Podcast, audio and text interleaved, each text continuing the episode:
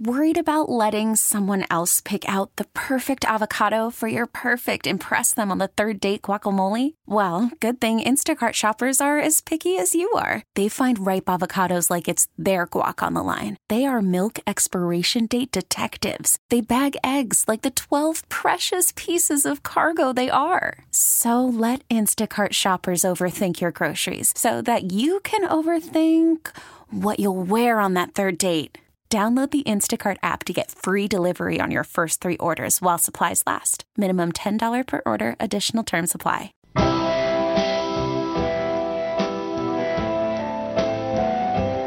Time for some Hancock and Kelly. We've got left, we've got right.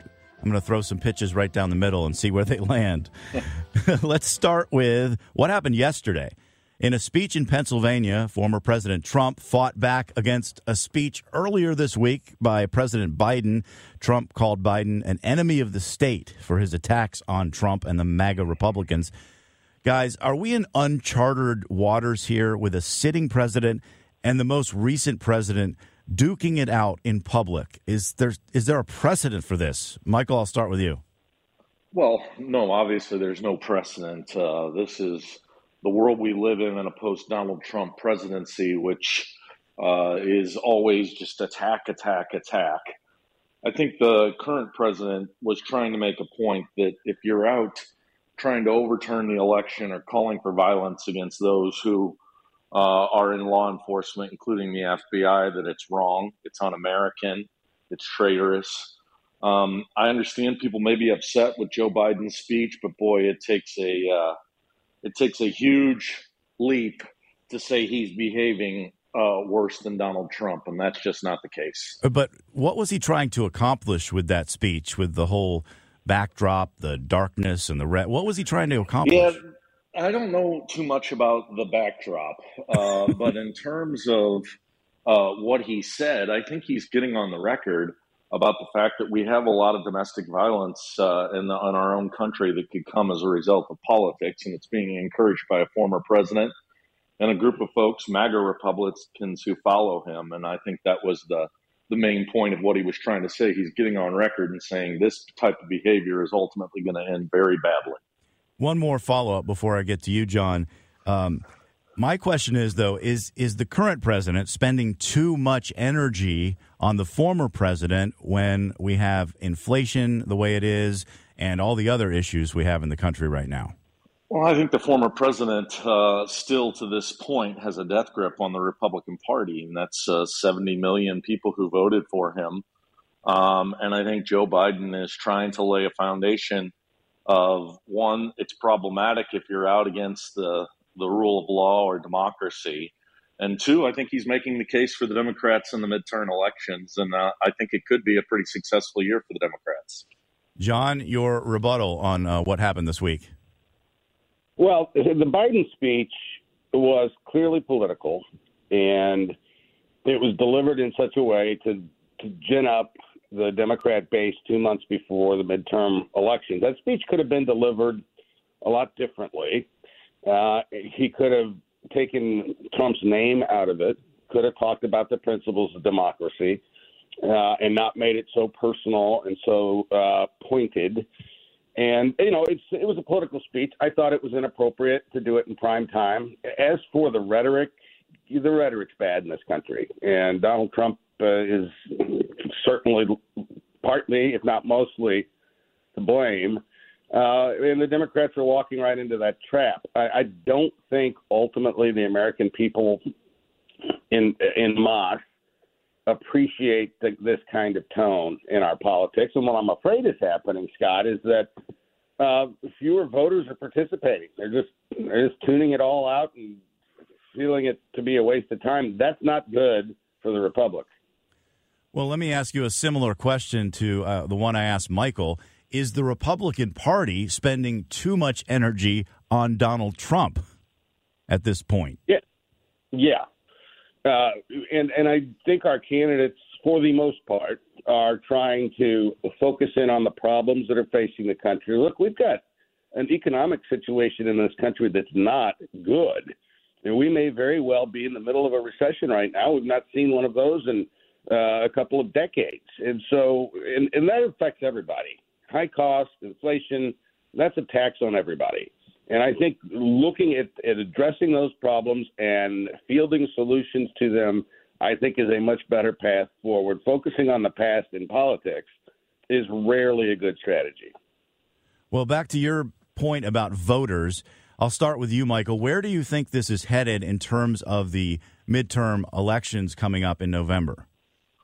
Well, I think the Democrats uh, should be having a very poor history has shown us that they should probably lose control of the United States Senate and potentially the United States House, uh, simply because that's uh, how it goes when a president's in office. That I don't think that's going to be the case. I think the United States Senate is going to stay in Democratic hands, primarily because of the candidates that Donald Trump has supported, in particular uh, uh, Georgia and Pennsylvania two seats that the Republicans needed to win.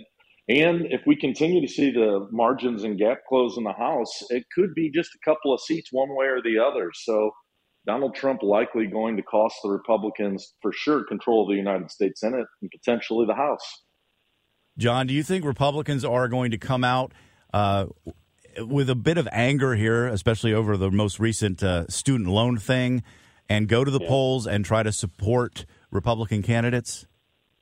Generally, I think that's the case, Scott, and I fully expect, given given the state of the country, given the president's current approval rating, given redistricting that just took place, and so these will all be new congressional districts. I think the House is a, a gimme for Republicans. I don't think the margin will be as big as I would have said two months ago. I think the Dobbs decision, uh, particularly in the suburbs, is gonna is going to be a challenge for the GOP. Uh, the Senate is a very difficult needle to thread, uh, given the fact that Michael's right about Georgia and uh, Pennsylvania having candidates, GOP candidates there that don't look particularly strong. Ohio is kind of in the crossfire right now, and that would be a state that would I wouldn't have conceived we could have lost Ohio. I still think we, we could win. I still think we will win it, but I mean it's certainly in play. So the Senate's going to be a challenge. I think the House goes Republican, and we have divided government for the next two years. Well, what do we think about the two big issues that people have uh, glommed onto over the past few months in terms of driving votes? One is the abortion rights issue, the other is student loan forgiveness. Both have made people angry depending on where they sit.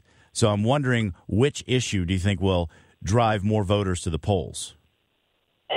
Well, the abortion issue um, is fairly well established. In other words, the people that have been voting pro-choice have been voting Democrat for many decades, and vice versa for pro-lifers voting Republican. I do think that having the policy change by overturning Roe will motivate more Democrats, particularly in the suburbs, particularly women. Uh, and I think, well, I've seen the polling data across the country. It is going to provide uh, uh, an uptick for Democratic candidates the student loan issue is one that I think a lot of people, well, it's fundamentally unfair. Uh, you know, for people who either have paid off their loans or for families where parents have saved and sacrificed and paid for their kids' education so as not to settle them with saddle them with debt. Mm-hmm. Uh, this is a real slap in the face, and so I think there will be there'll be ample outrage, if you will, in, uh, on both sides of that coin. And Michael, some final thoughts from you. Yeah, I think that the abortion issue, uh, we've seen it play out now in Kansas and in New York. We know that that is not something that Democrats are motivated to show up, and, and independents for that matter. And I think that the student loan issue could bring out youth voters, uh, younger voters in particular. You know, we see them show up in presidential elections. Rarely do we see them show up and uh, all cycle elections like we're going to have in November.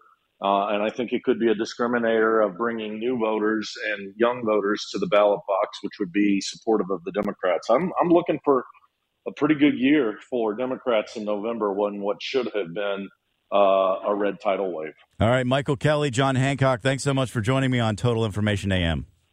Thanks, you Scott.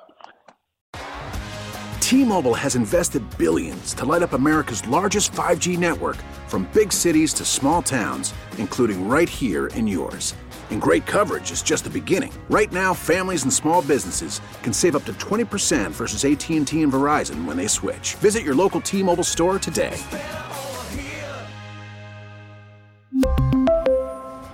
Plan savings with 3 lines of T-Mobile Essentials versus comparable available plans. Plan features and taxes and fees may vary.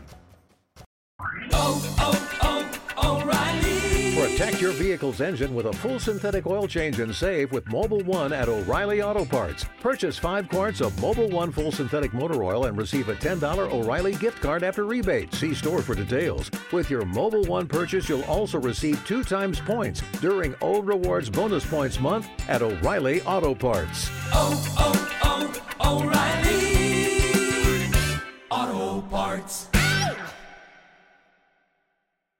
We get it. Attention spans just aren't what they used to be heads in social media and eyes on Netflix. But what do people do with their ears? Well, for one, they're listening to audio. Americans spend 4.4 hours with audio every day. Oh, and you want the proof? Well, you just sat through this ad that's now approaching 30 seconds. What could you say to a potential customer in 30 seconds? Let Audacy put together a media plan tailor made for your unique marketing needs. Advertise with Audacy. Visit ads.audacy.com.